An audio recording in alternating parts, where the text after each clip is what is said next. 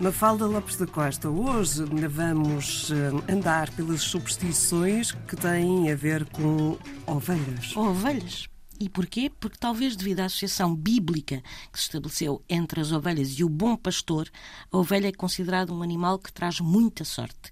E cruzar-se com um rebanho de ovelhas traz mesmo muita sorte e deve-se procurar atravessar o rebanho para reforçar essa sorte. Na Escócia existia a tradição dos pastores serem enterrados com um tufo de lã tirado de uma ovelha do rebanho que pastoreavam. Isto porque se acreditava que, chegado às portas do céu, quando lá chegassem, seriam imediatamente reconhecidos por São Pedro como bons pastores, claro está. Devo dizer-te que todos os dias tenho uh, rebanhos na minha zona, porque vivo no campo, de manhã e ao final do dia, não é? Quando vão para, para pastar e quando regressam. Tens aos... que os atravessar?